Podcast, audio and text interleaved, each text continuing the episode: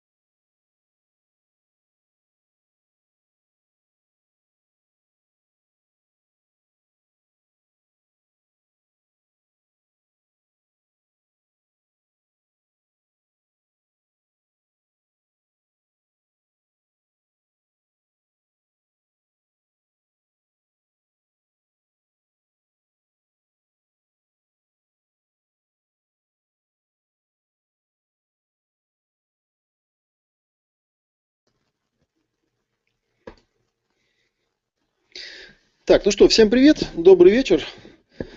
Мне, у меня показывает, что звук есть, изображение тоже есть, так что будем надеяться, все в порядке. Вот, сегодня у нас 18 февраля 2014 года. Меня зовут Олег Матвеев. Я вот решил обновить название. У меня раньше все мои передачи назывались «Ом-ответ». Э, те, у которых не было какой-то конкретной темы. Теперь я решил назвать это «Вечерний Ом», Сегодняшний конкретный вебинар будет посвящен информационной диете, ну, по крайней мере, такая общая тема. Я на сегодня, на самом деле, много не готовил материалов и слайдов, зная о том, что обычно я со слайдами перебарщиваю. У меня обычно слайдов раза в три больше, чем я успеваю рассказать по ходу дела. Напоминаю о том, что у вас там есть кнопочка «Вопросы», вы можете на нее нажимать, задавать мне, в принципе, любые вопросы, поскольку вот эти вот э, вебинары ближайшие – три недели, шесть вебинаров я планирую по вторникам, по пятницам. У них нет такой прям строго заданной темы, то есть можно задавать всякие вопросы, я собираюсь тут с вами делиться какой-то информацией, и вы можете участвовать в процессе сотворения этих вебинаров. У меня, конечно, какая-то тема подготовлена есть, слайды тоже есть, я буду ориентироваться на них, но вы можете тоже поучаствовать. Вот. Ну и прежде чем я там по теме пойду, пока все готовятся, набираются и так далее, у меня вот здесь зрители есть, я хотел бы, наверное, поотвечать на те вопросы, которые вы успели позадавать. Если вы видели, я тут э, экспериментировал, так сказать, некоторым образом. Делал на фермбуке сначала вебинар, потом делал встречу, наконец догадался, как тут все кнопки нажимаются, и сделал этот Hangout. И вроде бы вот он сейчас работает. Я напоминаю для тех, кто вопросы сейчас может в голове такие иметь, да, что запись, э, по завершении встречи запись непосредственно оказывается на моем канале в YouTube. Вот, и ссылки все я буду по мере необходимости закидывать э, в комментарии. Ну, собственно, вот на этой самой страничке, да, которая на LKB88 заканчивается, вот по этой ссылке, по которой вы, собственно говоря, попали на это видео, вы его смотрите. Если у вас не включен полный экранный режим, то вы будете видеть там внизу, я буду добавлять комментарии. Соответственно, кидать ссылки, все остальное будет туда. Вот. А до этого у меня вот было как раз другое здесь э, мероприятие учреждено и, соответственно, там задавались вопросы. Да? Изначальное название было такое длинное, было написано инфодиета, анти-инфобизнес, манипуляции и так далее, и так далее. Ну, это некая такая актуальная тема, которая у меня накопалась по ходу работы с различными источниками. Я решил с нее начать и там посмотреть, как оно пойдет, что называется. Да? А, говорить я буду, как обычно, где-то час двадцать, час тридцать.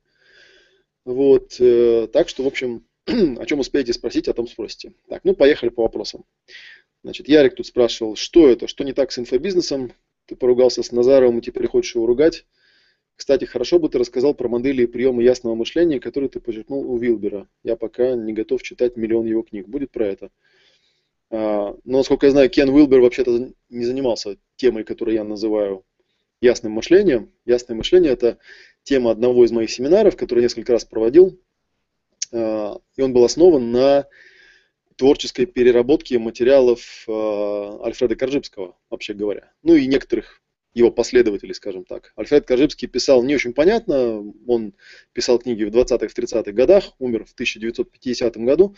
Не очень, к сожалению, известный человек, хотя он того заслуживает. Вот кто не знает, я перевел его книгу, посвященную общей семантике. И общая семантика на самом деле это неправильное название, потому что правильнее было бы назвать ее, наверное, эм, что-нибудь типа науки об осознанности. Он чем очень классные вещи формулирует. И об этом будет. Уилбер, я, честно говоря, таких вещей не встречал. Уилбер там великий компилятор, систематизатор, такого у него нет. Вот. А что касается антиинфобизнеса, на самом деле я про это писал. Тут дело не в том, что я с кем-то конкретно там поругался или потерялся. Вот что касается инфобизнеса, инфобизнес вообще сфера совершенно не новая. Я сейчас как раз хотел начать с того, что, чтобы рассказать, что все приемы инфобизнеса известны уже много-много лет, не менее 50 лет, что бы там ни думали, не говорили себе инфо, инфобизнесмены, я про это хотел рассказать. И, собственно говоря, технология э, инфобизнеса заключается в поиске э, слабых мест информационных, через которые можно вам помимо вашей воли, скажем так, да, заливать какую-то информацию. Вот на самом деле об этом и больше хотелось рассказать. И я не имею в виду каких-то конкретных людей или что-то вот там, конфликт какой-то, ничего абсолютно против я не имею. Я просто считаю, что информацию нужно уметь правильно потреблять. И об этом будет вебинар. А, так, значит, здесь идут ссылки. Ссылки. Выражу свой фиг черному пиару. Никого я черно пиарить не собирался. Так, опять Ярик тут пишет, я правильно понял тебя, что кто-то из инфобизнеса начал гнать на тебя, и ты решил сопротивляться инфобизнесу. Нет, ты неправильно решил. А, потом пишут, можно врубиться в тему, конечно, на ходу, но если нужна более качественная обратная связь и содержательный диалог, накидать тезисы. Имхо дозирование информации и манипуляции – это настолько большие темы, на каждую из которых вещать можно месяцами. Ну, кто знает мой стиль вещания, знает, что месяцами я все-таки вещать не буду. Я буду довольно четкие, локализованные вещи рассказывать. Но поскольку я, когда делаю спонтанные вот такие вебинары, я себе особо планов не пишу. Я вообще-то и на платных семинарах и вебинарах планов особо не пишу. Я обычно рассчитываю на, некий, на некое спонтанное состояние потока, которое, как правило, приходит. Мне очень трудно написать план, потому что потом я вынужден этому плану следовать.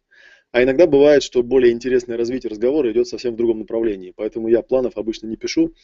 Вот, и обычно рассчитываю на то, что публика, зная меня, знает, что я неинтересно обычно не рассказываю, просто придет посмотреть и послушать то, что я буду рассказывать. Вот, так что, э, когда вебинар уже закончится, можно потом, на самом деле, после вебинара набросать вопросов по той информации, которая была, то считайте, что сегодня такое вводное занятие. И мы можем на следующем занятии начать с ответов на те вопросы, которые накопились. Потому что, опять же, как я обычно предупреждаю на всех семинарах, обратите внимание, что какие-то вещи э, абсолютно понятные мне, могут совершенно не стыковаться у вас в голове. Поэтому не стесняйтесь, задавайте вопросы. Иногда бывает, что в пятый раз отвечая на тот же самый вопрос, наконец понимаешь, что вам было непонятно, и наконец даешь правильный ответ. Так что это, с этим все нормально. Вот, и потом тут Ярик кинул эм, энциклопедию методов пропаганды. Может быть, она будет по теме, может любую лекцию о манипуляциях сознанием и инфобизнесе заменить на, на давание заданию прочитать. Я просмотрел эту ссылку. Ну, на самом деле нет, я не про, не про пропаганду хотел говорить, хотя, в общем, он частично эта тема пересекается. Вот. Ну, в общем-то и все, вопросов особо нет. так, в чем прикол инфодиеты? Это как воздержаться от книг, от вебинаров и семинаров? Ну, собственно, сейчас буду рассказывать. Сейчас расскажу, в чем прикол инфодиеты.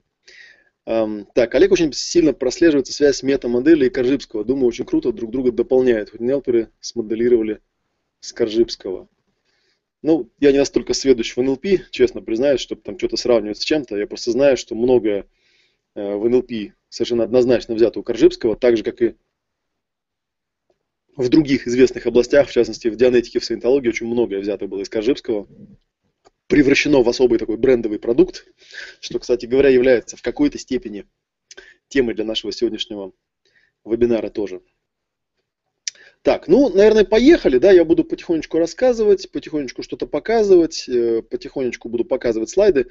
Э, иногда буду показывать слайды, иногда буду показывать свое лицо, вот, иногда буду поглядывать, э, смотреть, что тут у меня, так сказать, творится. Вот так я вам экранчик покажу.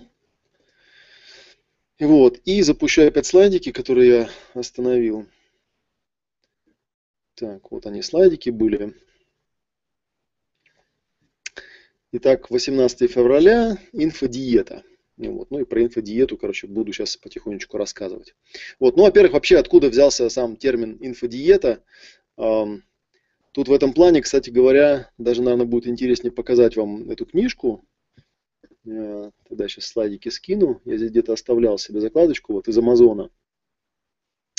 Вот она, эта книжка, с которой, собственно говоря, меня эта тема вдохновила. Называется The Information Diet, A Case for Conscious Consumption. Собственно говоря, книга называется «Информационная диета в защиту осознанного потребления». Имеется в виду осознанного потребления информации. Я про эту книжку узнал на каком-то из ток-шоу американских. Вот, купил ее и просмотрел прочитал ее потом, да, она мне очень понравилась, потому что действительно в какой-то момент я понял, что у всех у нас э, такая, в общем, проблема присутствует в настоящее время, потому что как-то вот так внезапно э, наступила эра социальных сетей, буквально там, может быть, лет пять назад никто особо ничего не знал ни про Facebook, ни, ни про что другое, и вдруг это резко как-то обрушилось, и такое ощущение, что у людей не особенно иммунитет есть, точнее говоря, вообще нет в принципе, да, и люди вот действительно попадает в ситуацию, когда э, вот современный человек, вот здесь вот написано, да, я читаю, современный человек, современное человеческое животное э, потребляет э, из 24 часов в сутках 11 часов тратит на потребление, постоянное потребление разного рода информации. Вот, то есть оно не просто потребляет информацию, оно обжирается информацией, которая вываливается с кучи экранов, из кучи динамиков там, и так далее. Ну и, соответственно, точно так же, как, грубо говоря, многие люди питаются неправильной едой, то есть когда индустрия появилась, э, когда появилось производство еды в индустриальных масштабах, да, то, в общем, довольно быстро научились делать еду, которая некачественная, но при этом вызывает некое привыкание. Это очень довольно простая штука. Если еда содержит достаточно много сахара, жира, э, муки, соли, да, вот таких вот продуктов, то, в общем, человек с удовольствием это, ну, не сказать ест, да, но жрет. Вот. Ну и, соответственно, та же самая идея происходит и, собственно говоря, с текстами, со всякими смс-ками, имейлами, лентами, сгрузками, видео, всякими там апдейтами статусов, твитами и так далее, так далее, так далее. Получается, на человека такой сваливается огромный-огромный-огромный поток информации. Вот, причем он не просто сваливается, он еще сваливается особым образом упакованный, потому что э, в интернете просто сотни гуру, которые учат, как это вот правильно все упаковать, так сказать, чтобы оно в голову входило незадачливого потребителя, так, чтобы он даже не догадался, что у него там что-то в голову вошло. Вот, и как это все правильно упаковать и так далее. Ну, насколько я знаю, там тот же самый инфобиз, да, так называемый инфобизнес, он э, себя э, описывает как некое искусство упаковки информации. Когда берется информация, в чем часто это именно такая мусорная информация, junk information, вот, которая, собственно говоря, в общем-то, не стоит далеко тех денег, которые за нее просят, да, упаковывается таким образом, что человек начинает верить в то, что эм, это что-то такое ценное, да, и платит страшные деньги. Вот это вообще на самом деле старая проблема, которую мы много раз обсуждали с кучей моих клиентов, с кучей моих знакомых, которые говорили, вот вообще не, совершенно непонятно, да. Если мы возьмем ту же самую тему, э, например, изучение иностранных языков. Есть замечательные книги, замечательные курсы, э, которые действительно помогают людям э, правильно потреблять информацию в этом плане, но люди почему-то покупают не это, люди почему-то покупают всякую хрень, типа 25-х кадров и так далее, и так далее. А, хрень, которая правиль, правильно рекламируется, да, для того, чтобы понять, а, каким образом не попасться на крючок всей этой ерунды и потреблять то, что вам нужно, ну, нужно научиться, нужно сформулировать себе определенные правила информационной диеты, то есть как правильно питаться. То есть целью, в общем-то, является научиться тому, каким, как правильно питаться информацией, скажем вот так, да.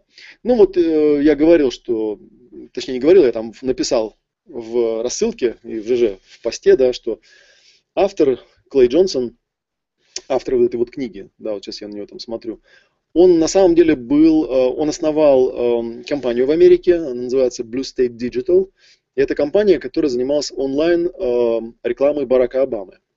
Вот, он там решал некую свою э, собственную проблему, которая, собственно говоря, парадоксальным образом была тоже связана с темой достаточно близкой. Она была связана с той темой, что у его матери был рак груди, и э, получилось так, что его мать не имела медицинской страховки. Ну и он решил, что проблему эту лучше всего разрулить тем, чтобы к власти привести демократов, поэтому стал очень активно работать на этой стороне, на стороне демократов, продвигать их. Ну и в итоге, когда очень успешно была проведена кампания, и Барак Обама стал президентом, и я не знаю, там, насколько вы следили, я просто иностранные новости обычно смотрю, но вы знаете, что Барак Обама действительно великую старую партию обыграл на онлайн поприще, так сказать, да, потому что они не сориентировались. Там обычно такие Э, далеко старше среднего возраста мужики, республиканцы, они не очень эти все молодежные новые веяния понимают и одобряют, не очень умеют ими пользоваться, да, все пытаются там на автобусах по Америке ездить и агитировать. И вот эти молодые ребята все, в общем, через интернет быстренько обтяпали. вот. Ну и, собственно говоря, как это часто бывает, он, когда у него количество перешло в качество, то есть когда он увидел результат своей деятельности, он вдруг понял, что на самом деле те люди, которые как бы были в течение всей этой кампании на той стороне, которые были врагами, на самом деле имеют эм, не менее обоснованную позицию, вот из чего он и сделал вывод, что проблема не в том, что э, информации не хватает какой-то, да, часто бывает такая штука, что ну, люди думают, что информация, маркетинг, это вот нужно там открыто побольше информации давать об, обо всем, ну и тогда типа люди как-то об этом узнают. На самом деле не совсем так, потому что перенасыщение информационного рынка приводит к тому, что каждый человек эту информацию, входящий поток, определенным образом фильтрует.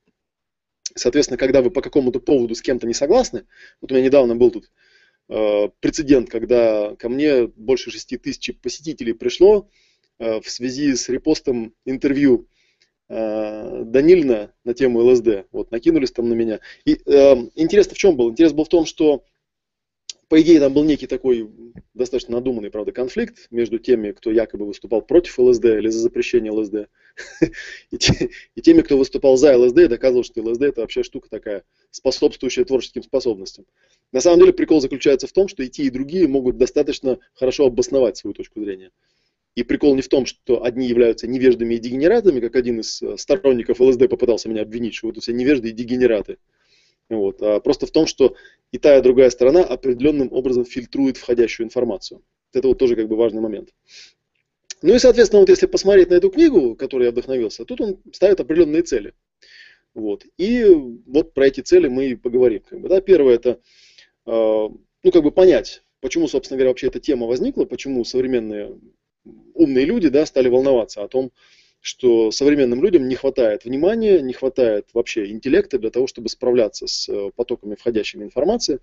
Я вот смотрю, там спрашивают, а какой профит от правильного питания информации, если без метафор? Ну какой профит? Э, ну хотите, сидите по 11 часов, читайте всякую херню в интернете. Ради бога, убивайте время. Я не знаю, может у вас нет такой проблемы, может вот у Мурина Антона нет такой проблемы. То есть он питается исключительно правильной и полезной информацией, тогда непонятно, что на этот семинар заходить-то было. Вот, ради бога. Я знаю, что у меня такая проблема есть, я всегда честно это говорю, что я стал замечать, что действительно в день э, я, иногда бывает час, иногда бывает два, так или иначе выпадает у меня на то, чтобы ну, просматривать какие-то достаточно бессмысленные источники информации, поскольку они определенным образом присутствуют в моем входящем потоке, на экране моего компьютера, например. И вот как раз эта книга, она мне помогла определенным образом настроить входящий поток таким образом, чтобы и себя не ущемить, в информационном плане, но и не заниматься бессмысленным поеданием информации, которая, в общем-то, ничего хорошего не дает, ни к чему хорошему не приводит. А, вторая цель э, – это просто увидеть э, то, каким образом современные средства массовой информации дают нам вот именно то, чего мы хотим. Некое содержание, которое подтверждает наши собственные убеждения. Вот. В этом плане, кстати говоря, покажу вам сейчас слайдик. Да, про профит я вот ответил. Да. Тут еще задают вопрос, а будет ли обсуждаться, как зарабатывать по методу Матвеева. Окей, задайте вопрос. Если вы думаете, что я очень много зарабатываю в сравнении с вами, задайте мне вопрос, я вам отвечу на этот вопрос. Я думаю, что если вы человек сведущий и что-то понимаете в этой жизни, то у вас вопросов, как зарабатывать, что-то не возникает. А есть такая, вот такой у меня слайдик, смотрите, цитатка на самом деле.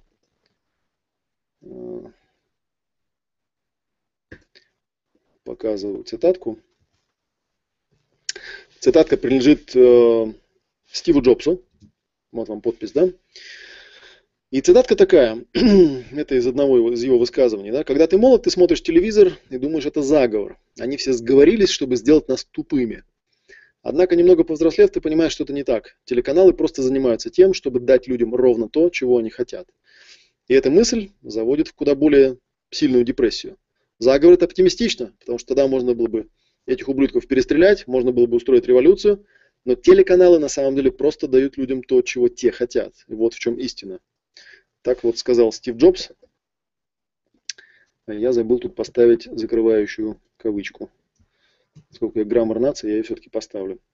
Вот, это такой вот важный момент. Это очень интересный на самом деле момент, который заключается в том, что, помните, у Пелевина, кстати говоря, такая книжка есть на эту тему, про этот, э, как он там был у него, Рота, Рота Анус, да, назывался, да, где, в принципе, та же самая проблема рассматривается. Человек смотрит телевизор, ему все время кажется, что там идет какая-то манипуляция. В итоге, пройдя определенные круги, он сам становится источником всего этого и впадает в противоречие. Он перестает понимать, как же эта штука работает. Ну и у Пелевина есть очень классное метафорическое описание того, как это работает. И это довольно, в общем, полезно почитать. Так, ну я пойду пока по слайдикам, по своим, как бы, да, буду рассказывать, что к чему, буду поглядывать на ваши вопросы. Так, показать экран. Так, это у нас Стив Джобс сказал. Вот с этого слайдика начнем.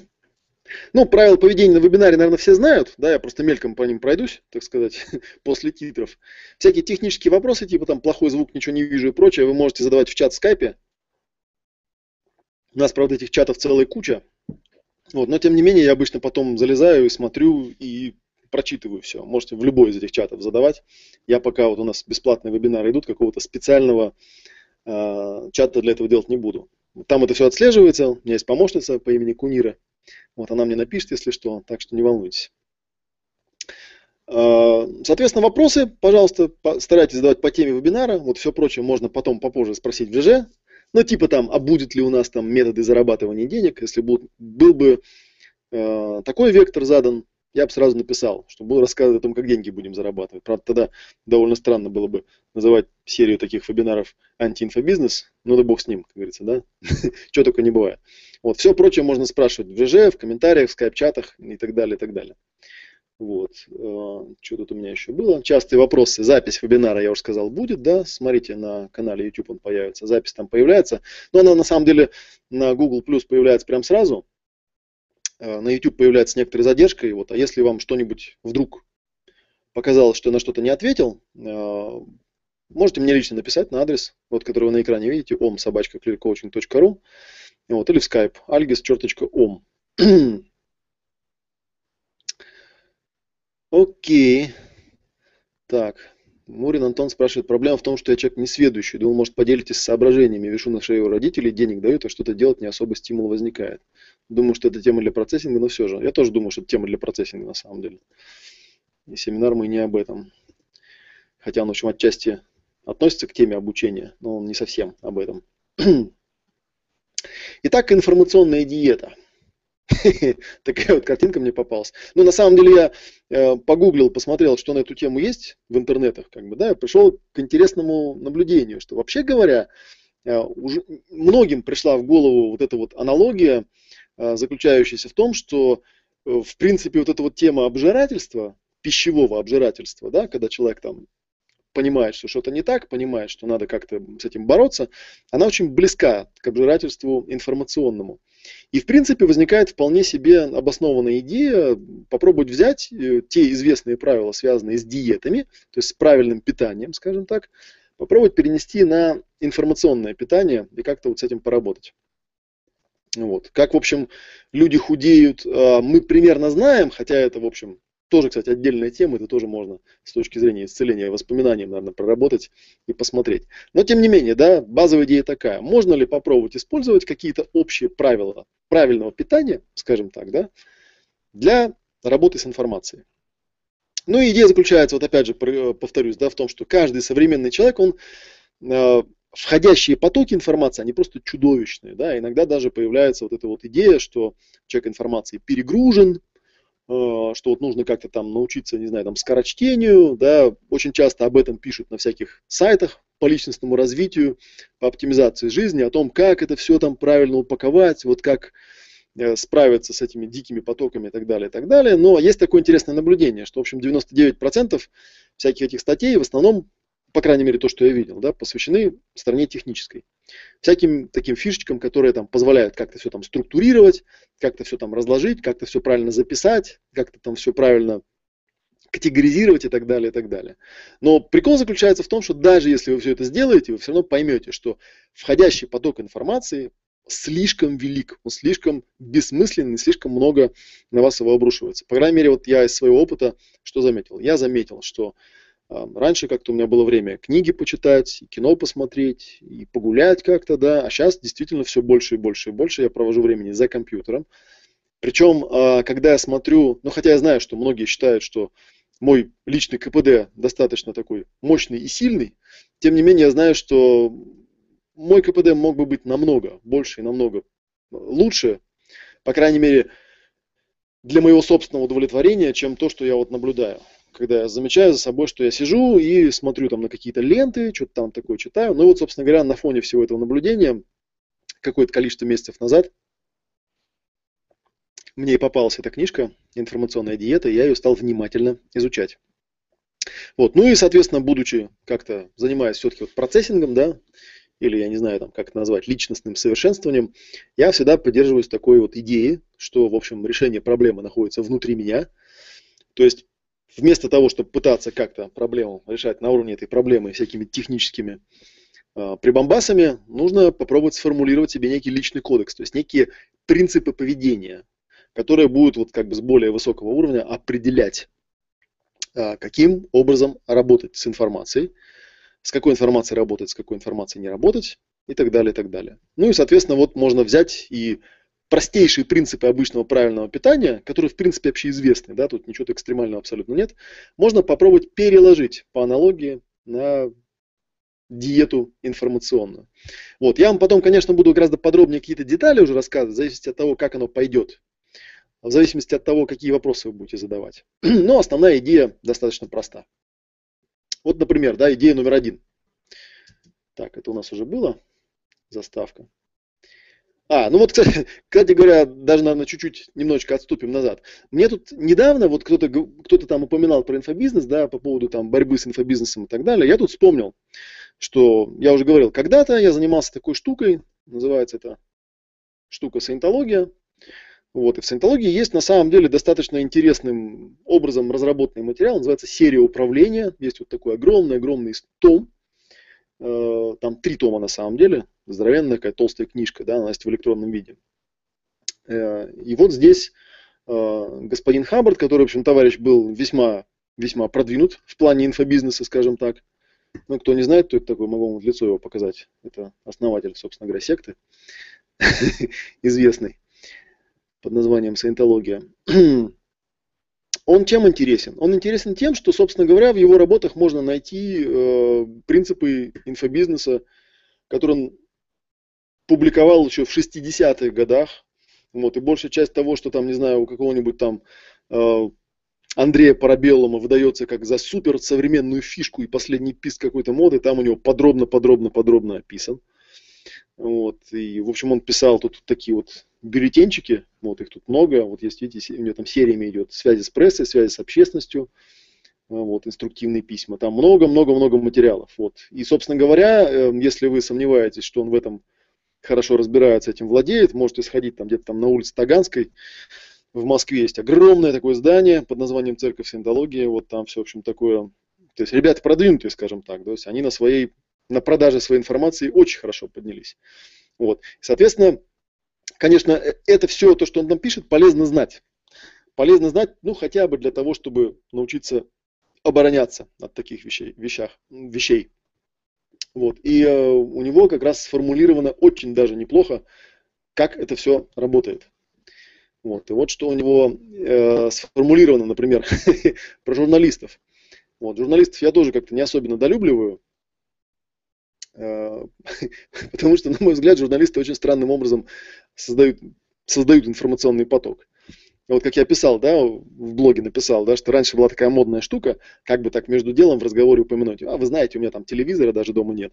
Вот. Потом через некоторое время мне это стало смешить, потому что телевизора, конечно, у людей нет, зато есть обычно компьютер, вот, к которому человек пристращается намного сильнее, чем к телевизору. Вот, и Компьютер тоже со временем, с момента появления социальных сетей, сначала тоже, да, он выглядел как нечто управляемое, да, это ж я браузер открываю, это ж я куда-то что-то смотрю, это ж я что-то такое делаю. Вот. А оказалось, что на самом деле люди, которые применяют технологии такой информационной атаки, они, в общем-то, довольно быстро улавливают что на информационном уровне является вот этим солью, сахаром, жиром и мукой, да, и как, вам этим, как вас этим накормить. И вот есть такие правила составления статьи, что должно быть э, в хорошей статье для того, чтобы ее люди прочитали. Э, первое, что должно быть, должен быть какой-нибудь вред, должны быть кровь, кишки, насилие, скандал, да, что-нибудь вот такое обязательно должно быть. Э, второе, что должно быть, э, должно быть что-нибудь такое сексуальное, какие-то сексуальные стороны должны быть описаны. Вот. Третье, что-нибудь обязательно про деньги должно быть. Очень желательно, чтобы были упомянуты какие-нибудь известные имена. Вот. Желательно, чтобы было какая-нибудь, какое-нибудь обесценивание, чтобы кого-нибудь там обесценивали, да, говорили, все это говно там и так далее, и так далее. Вот тогда идет, значит, соответственно, э, некий поток, да, входящий. Э, должна быть обязательно некая полемика. Я вот даже полез, посмотрел, думаю, интересно, а что означает слово полемика и почему выделяется это как отдельная такая тема. Да? Полемика. Полемика – это спор. В большинстве случаев при выяснении вопросов в политической, философской, философской, литературной или художественной сферах. Вот, причем э, в отличие от дискуссии, да, чем полемика существенно от дискуссии отличается, целью дискуссии обычно является поиски общего согласия, то есть того, что объединяет разные точки зрения. А в полемике обычно это утверждение одной из противостоящих позиций. То есть должен быть некий конфликт.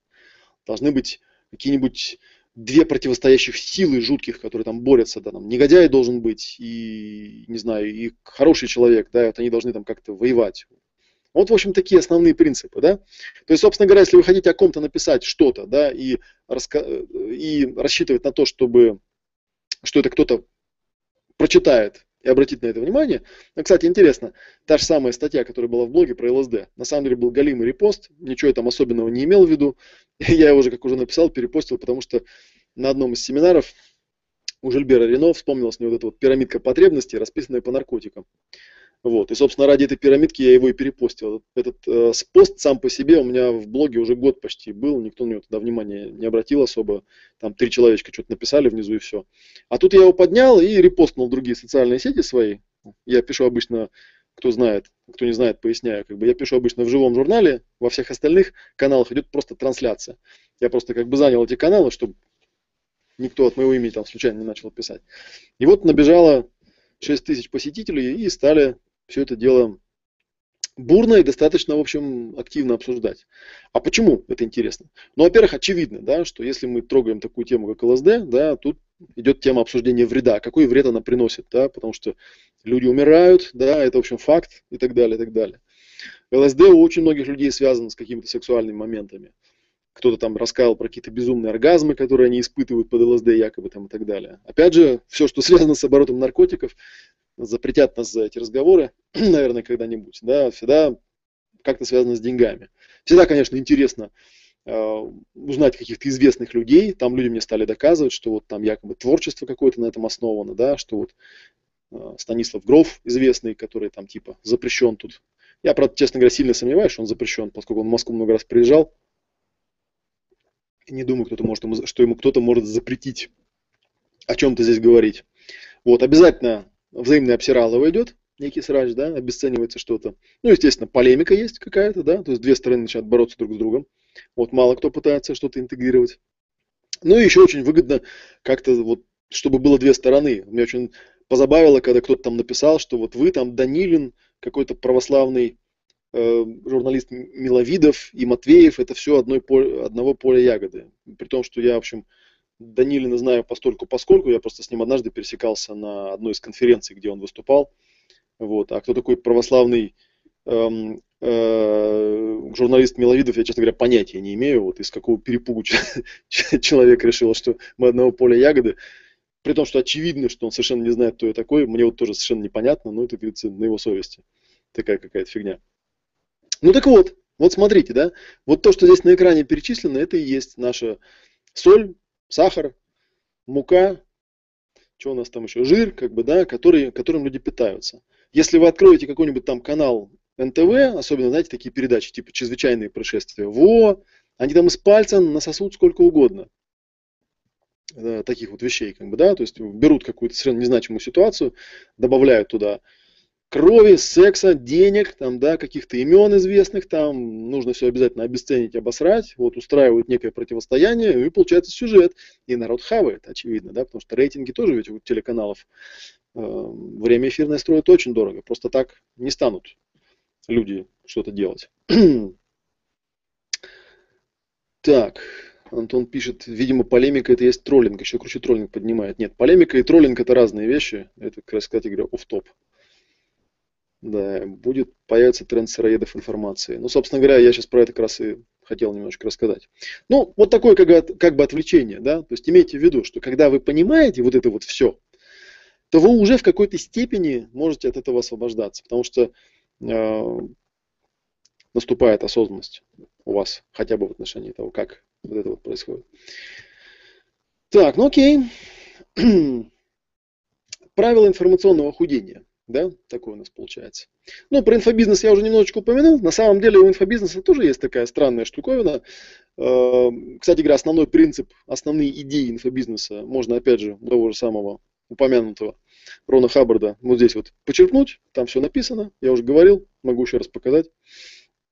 Полезная такая вот PDF-ка. Вот где он там. Ну, там немножечко, конечно, есть птичий язык присутствует в каком-то смысле, да, но в общем и целом вполне все понятно и как раз из этой серии. Вот. Идея инфобизнеса очень простая. Она заключается в том, что первым делом нужно описать человеку, какая, в каком кошмарном состоянии он сейчас находится. Называется пункт боль. Второй пункт информационной атаки еще больше боли. Третий пункт еще больше боли. Нужно доказать человеку, что он в жопе.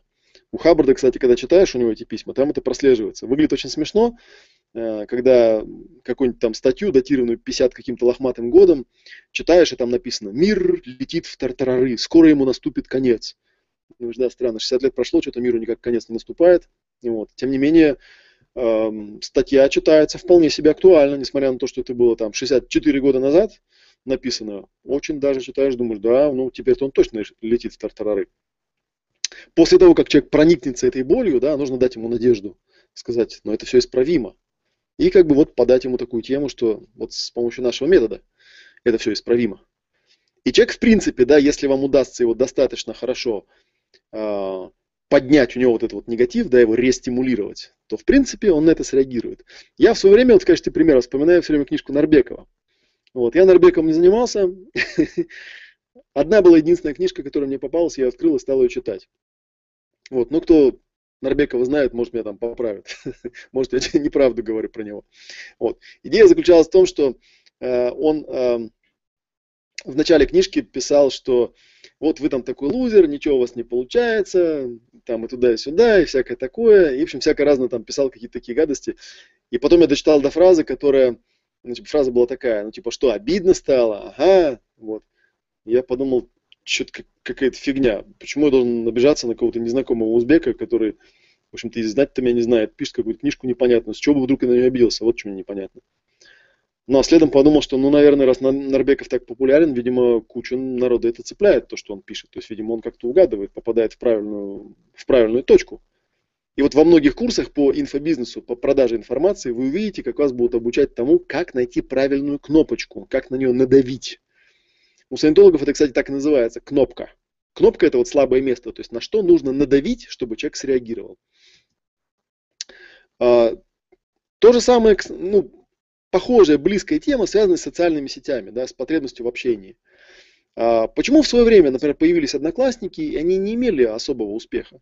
Да, и появлялось много разных там порталов каких-то там, сайтов каких-то, но ни один из них не развился до такого уровня, до которого развился Facebook, ну и его, в принципе, отечественный аналог, да, отечественный клон ВКонтакте. Потому что социальная сеть позволяет генерить информационный поток, в принципе, ничего не генерируя, просто став, ставя лайки. Да, вот гениальная идея была, типа, ткни лайк, сделай репост, сделай ретвит, и типа вот пообщался. То есть получается социальная сеть, вот если опять же вспомнить эту пирамиду с потребностями, да, расписанную по наркотикам, там есть потребность в общении. И социальная сеть дает человеку абсолютно безболезненный способ удовлетворять потребность в общении. То есть это такой своего рода социальный наркотик. То есть сел, что-то там потыкал, покликал, почитал, полистал, посмеялся, ну и вроде типа вот ты пообщался. На самом деле ни хрена ты ничего не делал, ты просто сидел перед плоской светящейся поверхностью, вот, и кликал там мышкой по непонятным картиночкам, да, и это никак, никакого отношения к общению, в общем-то, как правило, не имеет.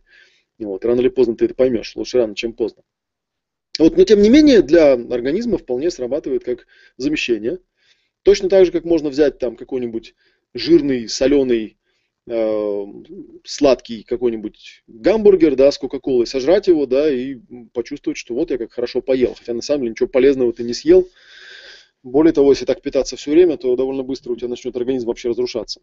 Получается такая тоже штука очень интересная, да, что с одной стороны социальные сети это круто, а с другой стороны, ну это же бред, когда у тебя в друзьях 2000 человек, например, ты же их не читаешь, это же невозможно на самом деле. Вот. Известно, кстати говоря, да, что человек, в принципе, лично может знать, ну, человек 100-150 максимум. Если это количество превышается, ну вот у меня, например, в ЖЖ друзей гораздо больше, из чего можно сделать вывод, что, конечно, мой блог больше является средством массовой информации, тем, чем способом дружить с кем-то. Вот, это нужно честно признать.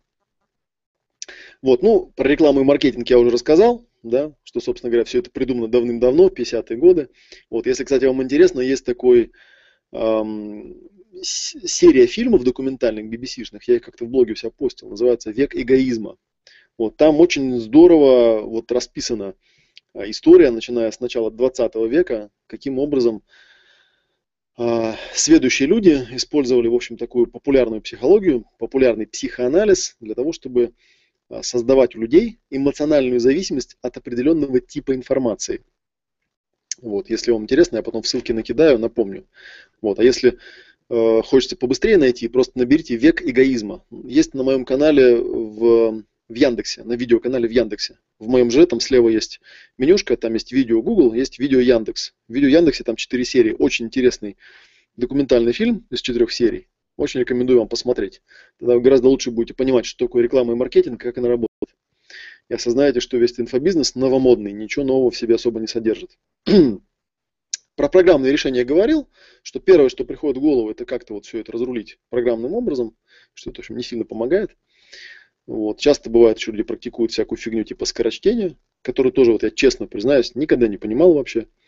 Вот. Ну, точнее как, я тоже читаю достаточно быстро, иногда люди, глядя на то, как я читаю, удивляются, типа, ничего себе, как ты быстро читаешь. Это факт, но обычно под скорочтением имеет в виду другое. Под скорочтением имеет в виду там некое поглощение информации в больших количествах. То есть, на самом деле, э, я, эм, к чему я это говорю? К тому, что я ни разу не видел, чтобы человек, который научился быстро читать, обрел какую-то гениальность благодаря этому. По большей части это просто какая-то такая решение проблемы на уровне той же самой проблемы. Типа, раз я не успеваю э, не знаю, прочитать 150 тысяч новостей, научусь-ка читать быстро, да, и буду их читать с огромной скоростью. Ну а толку-то? Мы сейчас до толка дойдем. То есть к чему это все? Для чего это все нужно? Это же главный вопрос вообще, да? Вот. Ну и, собственно говоря, вот аналогия с питанием, о чем мы сейчас и будем говорить.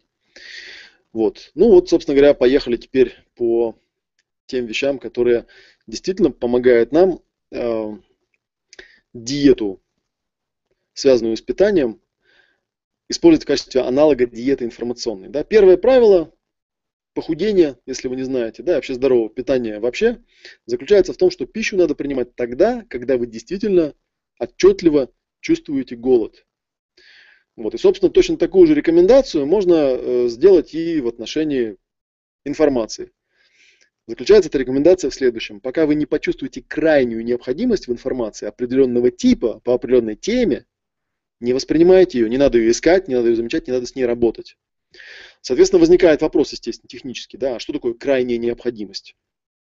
Чем она определяется? Вот. И здесь она как раз определяется, тут я даже, наверное, на слайдик сейчас перескочу вперед, определяется очень важной такой штукой. Она определяется постановкой целей. То есть прежде чем вы начинаете потреблять какую-то информацию, задайте себе вопрос, а в чем заключается моя цель? Да?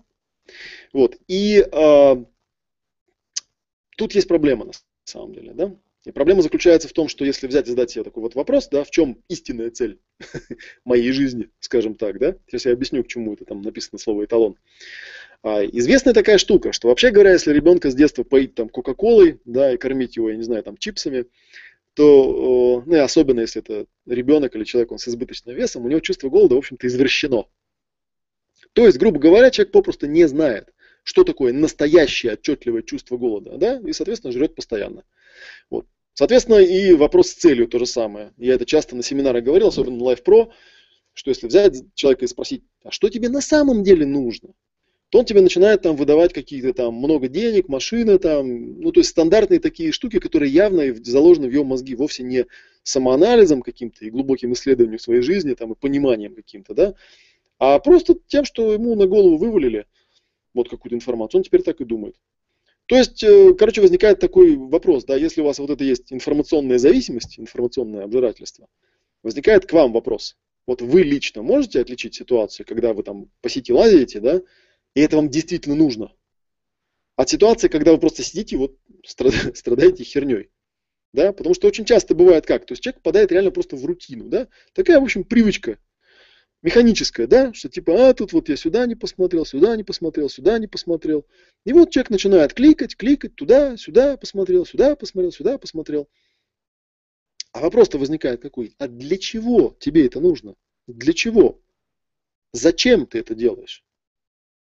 Вот. Есть вообще очень простая рекомендация. Да, взять прям вот себе на монитор или куда-нибудь там на ноутбук, там взять э, как называется, такая клейкая бумажка, как бы, да, написать большими буквами. Зачем мне это нужно? Да? Ну, есть более грубый вариант, там, да, когда и это встречалось тоже на, на некоторых слайдах, на некоторых конференциях, да, когда люди показывали слайдик, такой известный, да, на нем было написано, постоянно задавайте себе вопрос, а не хуйней ли я страдаю? Вот. В принципе, это очень правильный вопрос на самом деле. Да, действительно, а не хуйней ли я страдаю? Вот если у тебя надпись перед глазами, да, постоянно спрашивай себя, не хуйней ли я страдаю, то может быть тебе будет гораздо легче просто с этим разбираться. Вот, поэтому это очень такой как бы важный, важный, важный момент. Значит, еще э, расскажу как бы о том, что э, к чему вот этот второй пунктик написан, да, в чем истинная цель моей жизни. Есть такой процесс.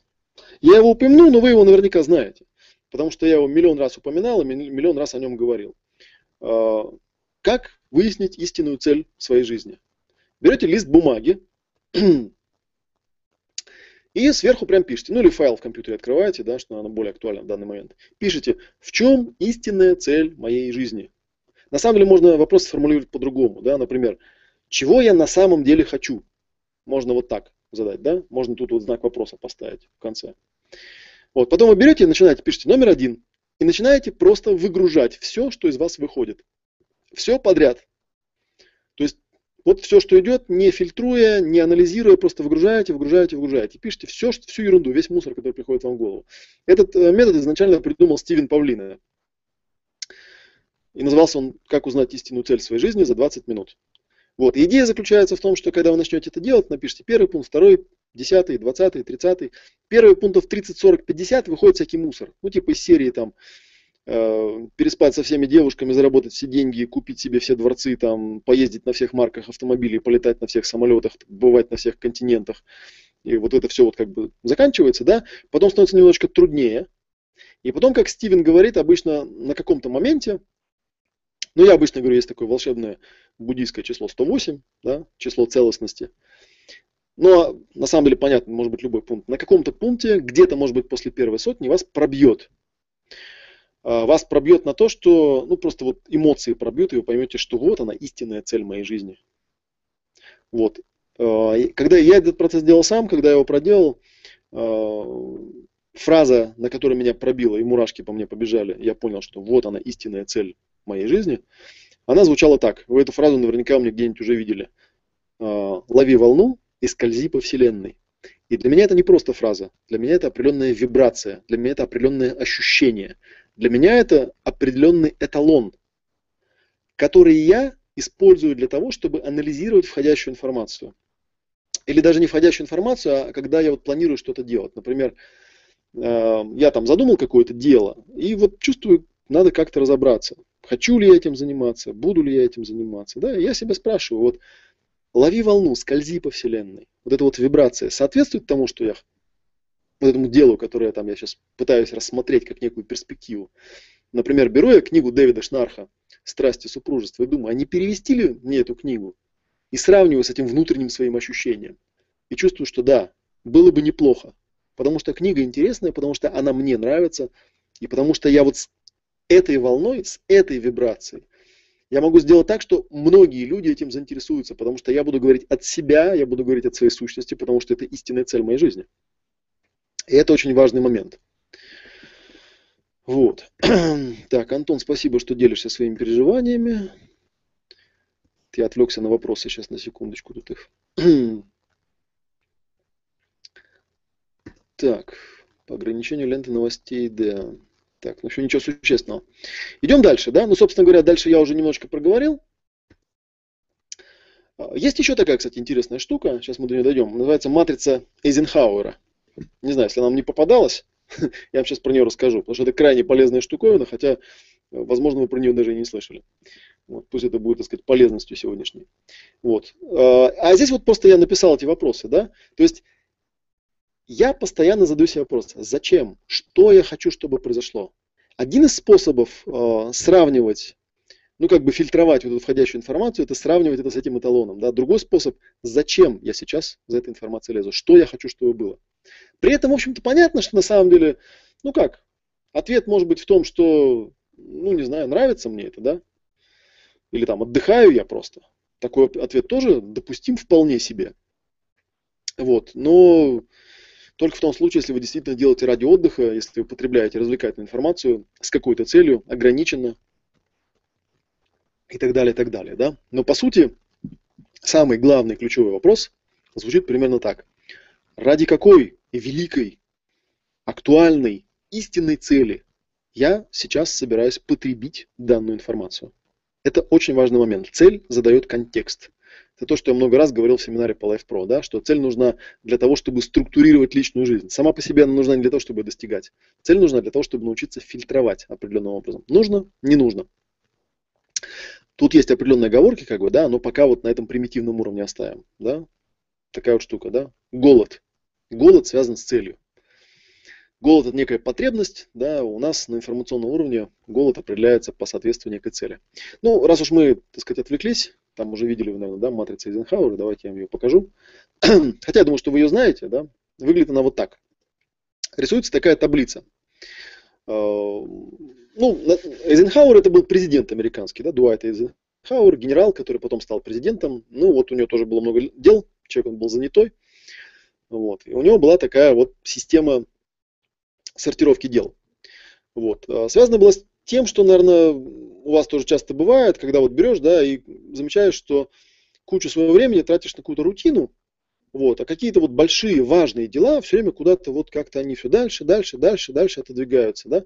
Вообще известно, что об этом писал еще там в римские времена, в 40 году до нашей эры, некий римский консул Марк Тулли Цицерон известный оратор. Да, он писал об этом явлении, писал о том, что оно очень распространенное. в современной психологии называют это прокрастинация. То есть это как бы такая привычка откладывать на самый последний момент какое-нибудь сложное дело. Да? Вот называется прокрастинация. Боязнь что-нибудь новое попробовать, что-нибудь такое, что выходит за рамки вот повседневной рутины, тоже прокрастинация. Ну и просто можно много примеров приводить. Вот, так вот, что придумал Дуайт Эйзенхауэр? Да, он рисовал такой крест, такую таблицу на листке. И он э, все свои дела разбивал на группы в зависимости от срочности и важности. Да, соответственно, грубо говоря, вертикальная у него, э, как вы видите, первая колонка дела срочные, вторая несрочные. Первая строка дела важные, вторая строка дела неважные. Вот, соответственно, у него таким образом получалось четыре группы дел, на которых вот э, тратится время. Да? На, на листе получается такая своего рода матрица. Она поэтому называется матрица. Да? Первое это важные и срочные дела, типа вот эти вот, да, слева вверху. Важные и срочные дела. Сюда относятся все действительно неотложные дела, критические ситуации, горящие проекты, задачи, которые нужно вот без промедления выполнять, всякие аварийные ситуации, болезни, дедлайны, кризисы, угрозы жизни и так далее, и так далее. Вообще говоря, появление таких задач нужно предвидеть, по возможности предотвращать. Лучше всего, чтобы у вас не было важных срочных дел. То есть их нужно делать заранее. Вот. Но тем не менее. А, второе, да, это важные несрочные, да, это вот эта вот часть. важные несрочные дела. Это самая важная категория как раз, да, к ней относятся те дела, ради которых, собственно, вы живете. Вот куда-то сюда входит моя цель ловить волну и скользить по Вселенной. Сюда входят долгосрочные какие-то цели, мечты и так далее, которые на данный момент могут казаться далекими, недостижимыми, но это только пока. Если сосредоточить основные свои усилия на задачах этой группы, то они большую, большую, большую пользу могут принести. Вот. Эйзенхауэр советовал каждый день, вставая в пост- с постели, напоминать себе, да, что у нас, у меня есть жизненный проект, и дневные дела в основном должны быть подчинены ему. Вот. Сюда же относится здоровье, поскольку без здоровья все остальные категории не имеют смысла, да, так что практикуйте исцеление воспоминанием. Помните о том, что это очень важное, хотя и не срочное дело. Ну, третья категория – это неважные, но срочные дела. Вот, сюда попадают всякие якобы неотложные дела, которые обычно таковыми не являются. Вот, иногда они маскируются под дела первой категории. То есть вот под важные и срочные, как бы, да, например, всякие спонтанные просьбы, поручение сделать что-то сейчас и быстро, которые не относятся к вашим непосредственным обязанностям на работе и так далее, и так далее. По возможности таких дел, вот третьих, да, нужно стараться избегать или отказываться от них. У вас не должно быть неважных срочных дел. Это важный момент. Да? Вот. Ну и четвертая категория, неважные и несрочные, к этой категории относится большинство ежедневных дел, вот, которые практически не делают вклада в улучшение жизни. Результаты тоже особо не, не дают. Это просто те вещи, которые отнимают время. Когда человек там болтает по телефону, смотрит сериалы, например, ну и так далее, тратит просто время. Да? Желательно такие дела из распорядка дня выбрасывать. Вот. Хотя они могут показаться нужными небольшими радостями жизни, на самом деле они просто пожирают время. Удовольствие и радости нужно получать из пункта важные несрочные дела. Ну и, собственно говоря, мы, э, я вот сейчас это, это видео этого вебинара добавлю в категорию, у меня была там серия вебинаров, называлась «Живи проще». Вот, теперь я их там переименовал в вечерний ом. Вот. И, собственно говоря, там мы э, говорили об утреннем ритуале, если вы помните, о вечернем ритуале, да, о том, как вот упорядочить дела. Ну и говорили о том, что очень полезно иметь список дел. Вот вторая полезнейшая штуковина – это взять свой список дел и рассортировать вот по этим категориям. Просто взять и расписать. Что у меня важное срочное, что у меня важное несрочное, что у меня неважное срочное, вот, и что у меня неважное несрочное. Ну и, соответственно, постараться важные и срочные дела позакрывать, сделать их несрочными – помнить о том, что важные несрочные дела, это вот как раз та вещь, которая каждый день э, под него, под эти дела нужно отводить какие-то отрезки времени этим заниматься. Вот. Неважные срочные дела нужно сделать так, чтобы их не было. Вот. А неважные и несрочные, ну, как бы дело такое. Для меня, конечно, тут в какой-то степени важен тоже баланс, но об этом мы еще чуть подальше поговорим, да, про баланс потому что я являюсь, в общем, наверное, таким достаточно классическим трудоголиком, э, часто замечаю, что я забываю отдыхать. Вот поэтому мне пришлось эм, к важным несрочным делам отнести здоровье и отдых, вот, которыми я не занимаюсь. Э, частенько забываю про это, да, и мы даже как-то недавно в сессии это прорабатывали с моим ведущим, вот, я составлял себе такой список, да, список способов отдыха. Вот. Один из э, способов отдыха для меня является, э, я смотрю сериалы, я об этом писал, кстати, в ЖЖ. Правда, у меня есть железная отмазка, я сериалы смотрю исключительно на языке оригинала, поэтому для меня это тоже, в общем, является важным, хотя и не срочным делом, э, которое называется поддержание э, английского языка на рабочем уровне. Вот, это один из моих профессиональных инструментов, поэтому я вот так вот полезное с приятным совмещаю, что для меня лично очень приятно чувствовать, да, что я не просто зря чем-то занимаюсь. Так, ну поедем дальше. Вот как обычно я уже понимаю, что даже при том, что я мало сделал слайдов, все равно я по ним не очень быстро продвигаюсь. Итак, эм, вторая категория, ну первая, напомню, да, это был голод, да, то есть первый принцип заключается в том, что вы должны сформулировать ответ на вопрос, нафига мне это нужно, и стараться информацию фильтровать таким вот образом. А, выбор еды. Вот человек в этом плане не очень везуч, да, если вот про еду именно говорить. Человек всеяден, да, то есть он, в принципе, готов жрать все, что угодно. Вот особенно если говорить про какую-нибудь там французскую кухню или китайскую кухню. Вот жрут все подряд. Вот, известно, что, в общем-то, если не следить за своим питанием, можно есть, случайно наесться продуктов несовместимых, неправильно приготовленных, некачественных там и так далее, и так далее. Да, и мы сейчас говорю даже не про то, что там какие-то вегетарианство, там, раздельное питание, сыроедение или там, не знаю, подбор продуктов по группе крови, что-нибудь типа такого. Не про это я говорю. Вот, по системе питаться не обязательно, на такую жизнь не у всех знаний хватит, не у всех силы воли хватит, вот, да и, в общем-то, не факт, что это э, что-то полезное занятие, вообще говоря. Вот, мне тут вот недавно дали на оценку книжку, прислал мне миф под названием «Китайское исследование». Вот, сейчас я вам ее покажу даже.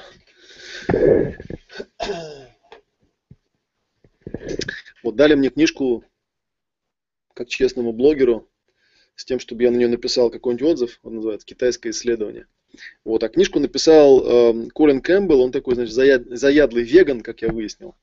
И вот, я-то не буду дурак, полез сразу погуглил, кто он такой и кто против него. Вот. И выяснилось, что он веган, но он в книжке очень дипломатично ни разу не употребляет термин вегетарианство. Вот, достаточно, в общем, с большими логическими огрехами упорно доказывает, что вегетарианство это самый правильный подход. Вот, я ее дочитал, дай Боже, до... Ой, а, далеко даже дочитал, ничего себе, до 150 страницы. Вот дальше не могу, уже который месяц никак не могу дочитать. Вот, потому что не убедил он меня. Вот, но на самом деле вот идея какая?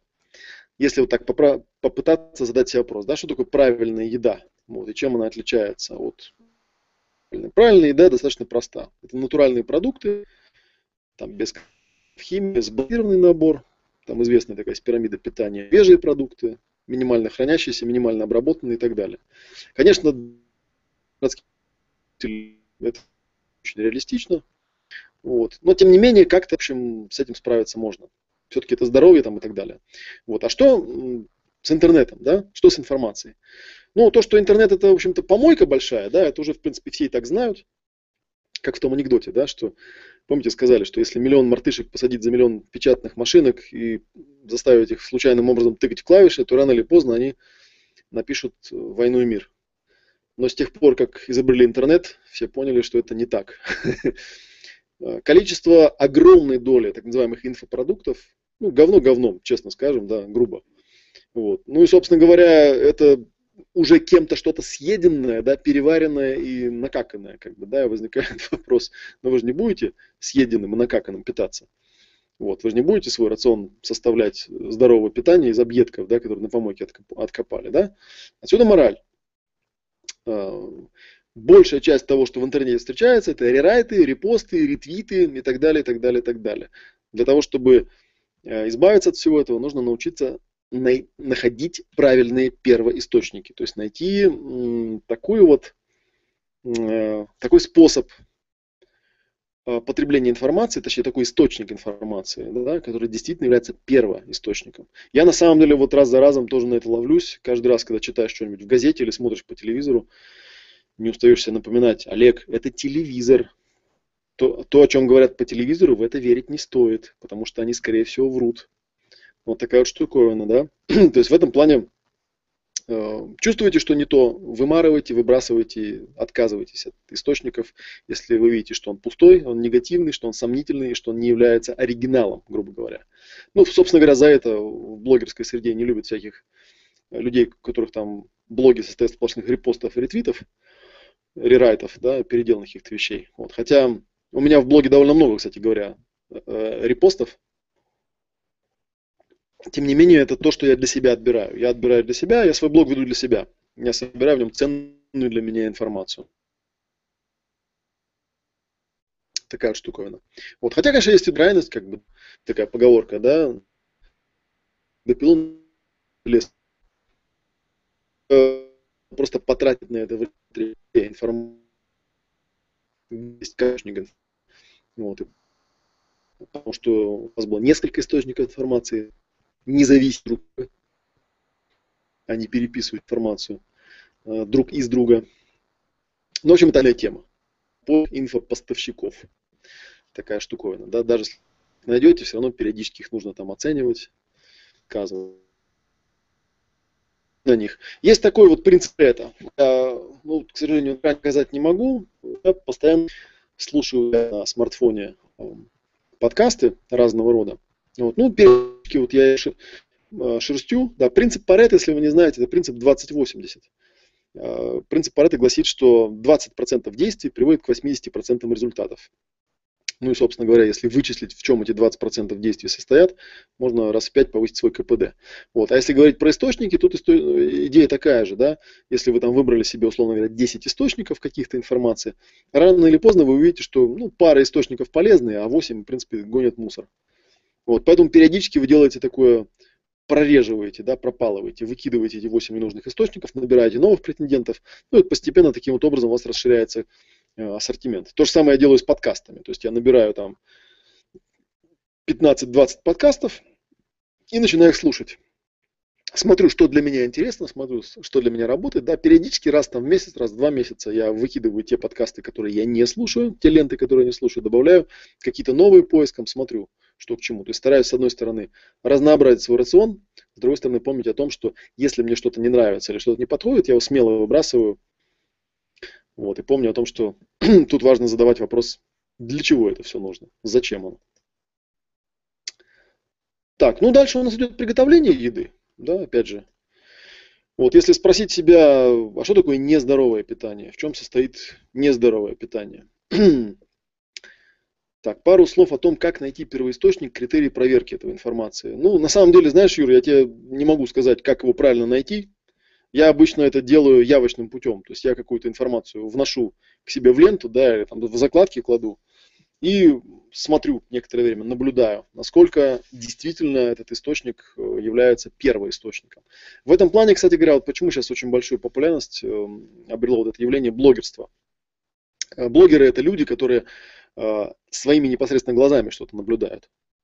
Вот. Если он там умеет хорошо фотографировать, умеет хорошо писать, это очень интересно, потому что это человек непосредственный наблюдатель, да. Причем, как правило, не журналист, то есть нет у него такой вот ангажированности какой-то там особой, да, когда ему кто-то платит деньги. Вот, очень интересно читать. Но с другой стороны, вот читаешь и анализируешь, интересен тебе данный конкретный человек или не интересен. Вот, в какой-то момент наблюдаешь, что да, он полезное что-то приносит, мне скучно без него в ленте, и ты его в ленту добавляешь. Вот, если видишь, что это мусор, выкидываешь из ленты. Я, в общем, достаточно жестко к этому отношусь. Я в основном ленту читаю у себя в ЖЖ, вот. Ну и я периодически шерстю ее очень основательно. У меня там есть отдельная категория. Я всех френдов не читаю, я читаю, есть категория читать. Вот она достаточно небольшая, то, что я прокручиваю. Периодически, находя что-то интересное, добавляю. Вот что-то заметив, что это там э, какой-то шлак, выкидываю. Вот, и тем самым обеспечиваю себе оптимальное поступление информации. Так, ну и так, приготовление еды. Да, приготовление еды, э, если вот мы от противного пойдем, что сейчас модно? Сейчас моден фастфуд, да, то есть, грубо говоря, еда, которую готовить вообще не надо. Вот. Хотя, в общем, по природе понятно, что вообще правильная еда, она связана с некой цепочкой добывания, да, вот как у животных. Сам поймал, сам загрыз, сам там прикопал, ну, потом откопал и съел. Вот. Это такая целостная цепочка. Да? Если что-нибудь одно убрать, все как бы разваливается. Ну и идея такая, да, что если вы эту информацию готовить не умеете, то, в общем, теряется важное некое звено. Вот, в социуме понятно, тут, в общем, э, это не так легко делать, да, но смысл заключается в том, что, вот, собственно, я про это сейчас уже говорил, да, смысл приготовления еды – это улучшение ее там вкуса, да, путем некого реструктурирования, вообще говоря, да, ну, посредством выполнения некого рецепта. Вот тут вот как раз на этом этапе помогает всякие разные способы, там закладки, ленты, штуки разные технические там и так далее. Если будет интересно, мы как-нибудь можем об этом поговорить, например, как я это делаю, то есть как я себе информацию заливаю, что я читаю. Ну, говорю, у меня основной инструмент, который я использую, это лента в ЖЖ, я просто ее читаю, и я ее постоянно регулирую. Постоянно ее чищу там и так далее. Вот сейчас у нас все, видите, сложно. Я тут написал охота в супермаркете. У нас интересно, да? Охота.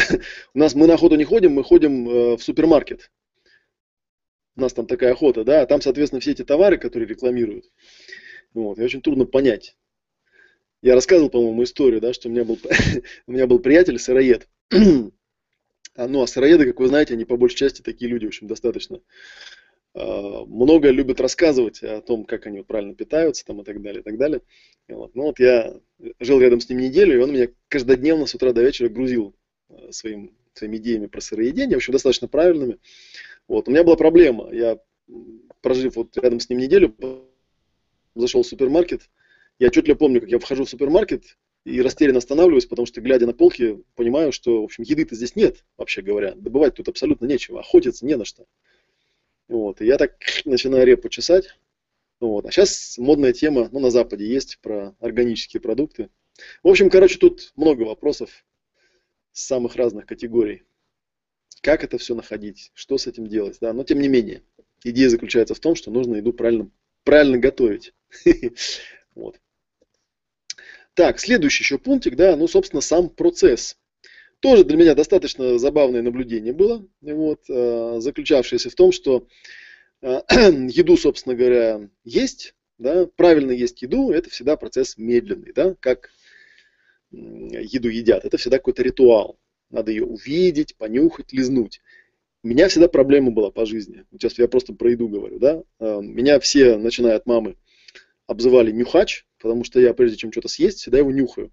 Вот, на мной всегда смеялись. Когда я от родного дома уехал, достигнув возраста самостоятельности, а, и стал жить в общежитии в 17 лет, э, у меня была проблема. Я брал обед, садился, вот, и к моменту, когда я, в общем, ложку опускал в борщ, я замечал, что приятель, который вместе со мной пришел обедать, уже все съел.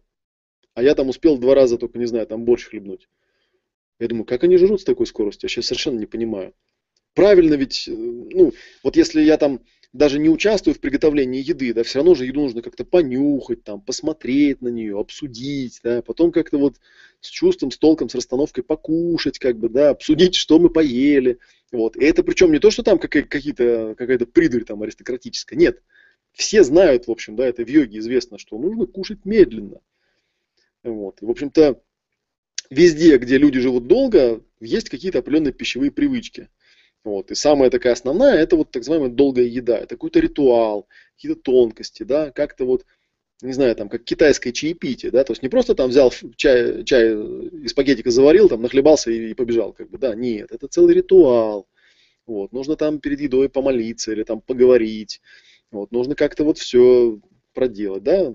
В общем, такая штука. Полезно, э, правильно усваивается та еда, которая правильным образом потребляется. То же самое об информации. Вот вопрос возникает. Та книга, которую вы там, не знаю, в электронном виде прочитали с экрана телефона, там, в перегонах метро, отличается чем-нибудь от той же книги, которую вот взяли, купили в бумажном издании, красивую такую, да, она пахнет как-то отлично, да, и вы ее там спокойно читали где-нибудь сидя в уютном месте. Конечно, отличается. Да?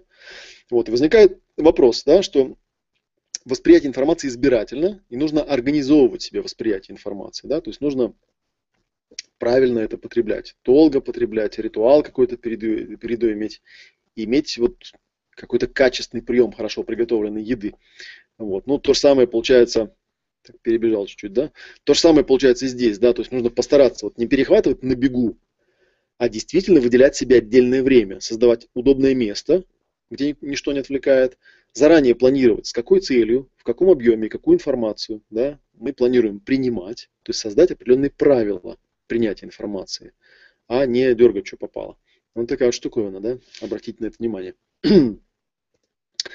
Следующий момент, да, следующий момент это некое переваривание еды. Я уже тут залезал на этот слайдик. Переваривание еды, да? Что мы про переваривание еды? Ну, я не знаю. Тут, в общем, а, на самом деле, когда мы с тех пор, как мы, с момента, когда мы еду проглотили, мы мало что знаем, да, она там как-то в желудке переваривается там и так далее. Там, а что значит переваривается? Но, кстати, вот как раз по этому поводу очень много было у Жильбера, да, о том, что человек существо символическое, да, у него очень много заболеваний, связанных с желудочно-кишечным трактом, связано с тем, что он не может что-то переварить. Да, но тем не менее. И ну, мы понимаем, что там недостаточно неправильно переваренная пища, она, в общем, проблемы какие-то порождает. Да? То есть нужно иметь здоровую, нормально функционирующую пищеварительную систему. Вот. И тут просто нужно понимать, как вы реагируете на определенную еду. Да? Если у вас там, не знаю, грубо говоря, там повышенная кислотность, да, то вы там не едите те продукты, которые усиливают кислоту. Вот. Если у вас там еще что-то другое, там, да, запоры какие-нибудь, ну, там что-то другое едите. Вот. Если вот э, аналогию с обработкой информации проводить, да, то тут тоже нужно научиться делать так, чтобы не было у нас там поносов информационных, запоров, жировых информационных отложений и тому подобные вещи. Вот. Ну тут что можно, да, тут каждый раз у, у каждого свое. На самом деле, вот что я замечал, да, что бывает у людей – очень огромное количество людей страдают накопительством. Причем это классическая такая фигня, уже известная многим. То есть человек, поддавшись инфобизнесу, накупает каких-то курсов, огромный объем информации, да, мертвым грузом они там лежат, какие-то тексты, там, какие-то инфокурсы, какие-то вещи. Он потом это не смотрит, не слушает, потому что нету у него времени, он изначально это просто взял из жадности, скажем так, да, и вот теперь он мучается. Раньше вот э, может быть, даже это как-то было проблематично, потому что физические все-таки книжки были. Сейчас можно встретить людей, у которых там терабайтами, терабайтами забита информация, и все. Вот люди страдают, мучаются, да, но продолжают жрать. Такая вот штуковина. Вот. Да, Юрий, я твои вопросы вижу. Я просто говорил, что сегодня у меня такое вводное занятие, да, я потом постараюсь какие-то более конкретные вещи проговорить. Да, по этому поводу. Вот, что еще бывает? Бывает еще дисбаланс, да, вход-выход. Вот это для меня очень тоже важный момент, который я постоянно стараюсь отслеживать, да, некий дисбаланс между входящим и исходящим потоком. Там, да, есть там такой даже простенький тест, сейчас про него там скажу, по поводу книжек, да. А, то есть нужно стараться на выходе генерить достаточно много. Вот в частности, кстати, сейчас я когда вебинар веду, для меня это в какой-то степени восстановление баланса. Потому что иногда я столько там всего начитаю, что уже выгружать надо же куда-то, да? Вот рассказать же надо кому-то. Как-то выгрузить из себя надо, да, пусть хоть покритикуют, скажут там, фиговые у тебя там вебинары, например, Олег, да, уже будет легче. А, момент, который я уже упоминал, это однообразие, однотипность, да, у, особенно вот у Клея Джонсона, там это подробно описано, так называемый информационный пузырь. А, тут есть такая иллюзия. Ну, как бы с точки зрения э, диетологии, это понятно, да, когда человек питается чем-то одним, да, а потом удивляется, почему он так однобок. А в общении между людьми тут вообще интересный момент возникает. В основном, когда два собеседника встречаются, да, и они такие оба узкие специалисты, и они оба абсолютно убеждены, что их собеседник идиот, что он плохо информирован, да, что он просто ест не, ну, не ту информацию. А на самом деле у каждого из собеседников позиция очень хорошо обоснована, просто она однотипно обоснована, у нее нет кругозора. Вот, поэтому как бы тут нужно уметь локализовать свои слабые места. Если вы знаете, что у вас есть какие-то слабые места, нужно вот какой-то себе источник добавлять. Знаете, что в чем-то не разбираетесь. Вот не нужно там говорить, я типа гуманитарий, что с меня взять? Нет, попробуйте, найдите себе какой-нибудь источник информации и как-то целенаправленно вот эту информацию в себя загружайте. Да, почитайте какую-нибудь техническую ленту, какой-нибудь технический блог. Вот, постарайтесь найти такой, который хорошо переваривается. Поработайте с этим, посмотрите, что будет. Ну вот, э, например, да, на примере чтения книжки. Да, вот если вы взяли книжку, что значит переварить книжку? А, нужно взять книжку, да, и задать себе вопрос, а что из этой книги я могу использовать для выполнения конкретных дел, решения задач, совершения поступков. Да? И, например, э, Могу ли я эту книжку обсудить, пересказать или изучить с другими людьми, вот как я со Шнархом делал, да, для меня это был очень важный момент. А, могу ли я сравнить, проанализировать, обобщить, интегрировать ту информацию, которую я получил и так далее, и так далее. Ну, соответственно, попробуйте задать себе вопрос. Вот из тех книжек, которые вы читали, если вы, конечно, читаете книжки, надеюсь, что вы читаете, да? Можете ли вы ответить на эти вот три вопроса положительно, да? Удалось ли вам использовать что-то из этой книги для выполнения? Удалось ли вам обсудить? Удалось ли интегрировать какую-то деятельность? Вот, потому что если нет, то значит входящая информация очень сильно превалирует над исходящей. Получается, что то, что вы читаете, да, оно просто тупо не переваривается. То есть вы это не можете использовать. Вот в чем фишка. И ну я, собственно говоря, встречал людей, которые ставили себе прямо вот в виде такого принципа, как сказать, читать меньше да лучше, чем читать много, да, и не, никаких выводов из этого не делать, не использовать никак. Ну, дальше что? Дальше у нас усвоение, вообще говоря, да? То есть, в общем-то, на самом деле, какие у нас критерии усвоения? Критерии усвоения следуют, наверное, из того, о чем я уже говорил. А, первое, на что мы смотрим, мы смотрим на то, что все, что я делаю, так или иначе должно быть связано с достижением каких-то актуальных, жизненно важных целей. Вот, потому что, в общем-то, если это никак не способствует достижению актуальных, жизненно важных целей, то это, в общем, будет просто информационное обжорство. Вот, поэтому вы там, когда смотрите какой-нибудь канал НТВ, задавайте себе вопрос, а вы зачем его смотрите? Для чего? Э, важно ту информацию, которую вы получаете, как-то ее воплощать в делах, в поступках. Да, важно иногда, да, есть смысл взять и то, что вы делаете, преобразовать в новый инфопродукт. И этот инфопродукт предоставить другим людям. Вот. И, соответственно, посмотреть обратную связь, да, что там люди получают пользу от этого, не получают, и так далее, и так далее. Вот. Ну, это, наверное, не самый лучший вариант, да, вот эти последние вещи. Есть еще вопрос там с трансляцией. Вот, когда интеллектуально переработанная какая-то информация, да, преобразованная в информационный продукт, она пересказывается кем-то, да.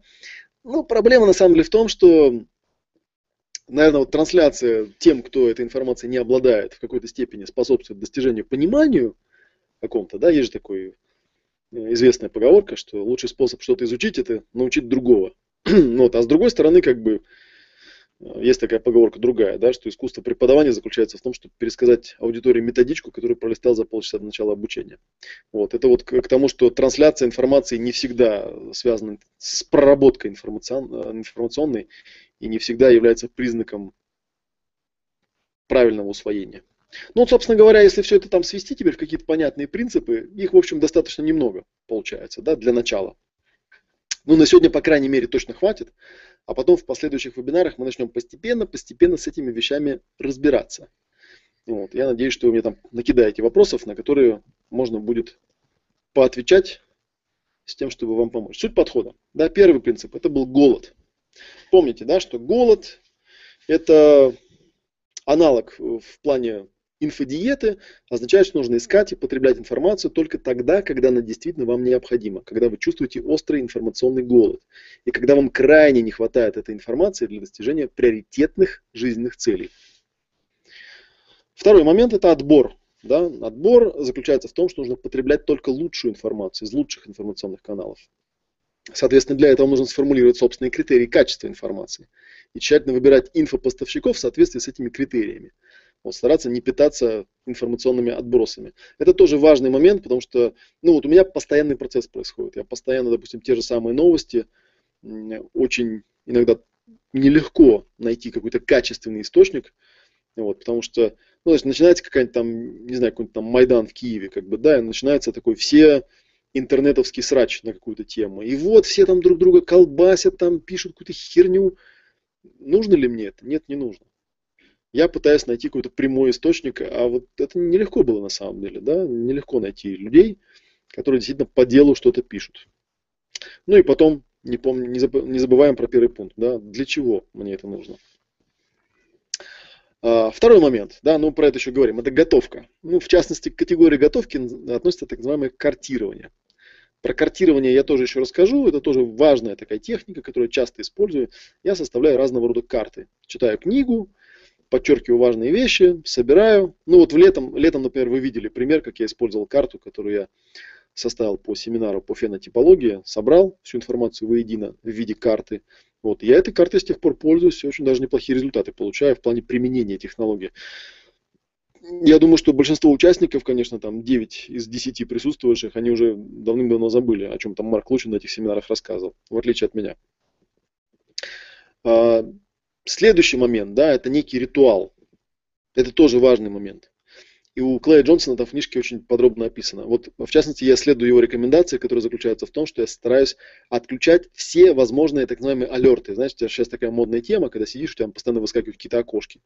Вот в Твиттере вам что-то кто-то ответили, в ВК вам что-то написали, в Фейсбуке написали, еще где-то написали. И вот постоянно что-то выскакивает, булькает, глюкает, клюкает, особенно где-нибудь там на айфоне. Постоянно что-то лезет, лезет, там сверху эта лента, из нее что-то выпадает постоянно, тут написали, здесь нажали это. Я стараюсь максимально все это блокировать, максимально. У меня для этого есть отдельное время, когда я сажусь и смотрю. Открываю ЖЖ, смотрю, что написали в ЖЖ. На это есть там 20 минут, потом открываю, смотрю, что в ВК, смотрю, что... Ну, мне приходится это отслеживать, потому что это с моей работой связано, да. И, в общем, там обычно мне пишут какие-то люди, заинтересовавшиеся чем-то, какой-то информацией, но у меня для этого есть отдельное время. То есть я стараюсь максимально, особенно когда я чем-то занимаюсь, когда я себе выделил там час или полтора на какое-то конкретное занятие, у меня максимально отключен везде звук, максимально отключены алерты, как правило, выключен телефон. Я даже периодически думаю, зачем мне вообще телефон, потому что я на него практически не отвечаю никогда. Отвечаю только в отдельно взятые моменты. А, Пятое – это баланс питания. Вот, заключается в том, что, как я уже говорил, что если я нахожусь в какое-то слабое место, вот, я начинаю искать некий первоисточник на эту тему, вот, я его включаю в свою ленту, начинаю об этом что-то читать, начинаю смотреть. Вот. Ну и, в общем, довольно быстро слабое место заполняется какой-то информацией. Вот. Кроме того, к этой же теме относится баланс в работе входящей и исходящей информации. Я уже говорил, да, с хранением и извлечением информации.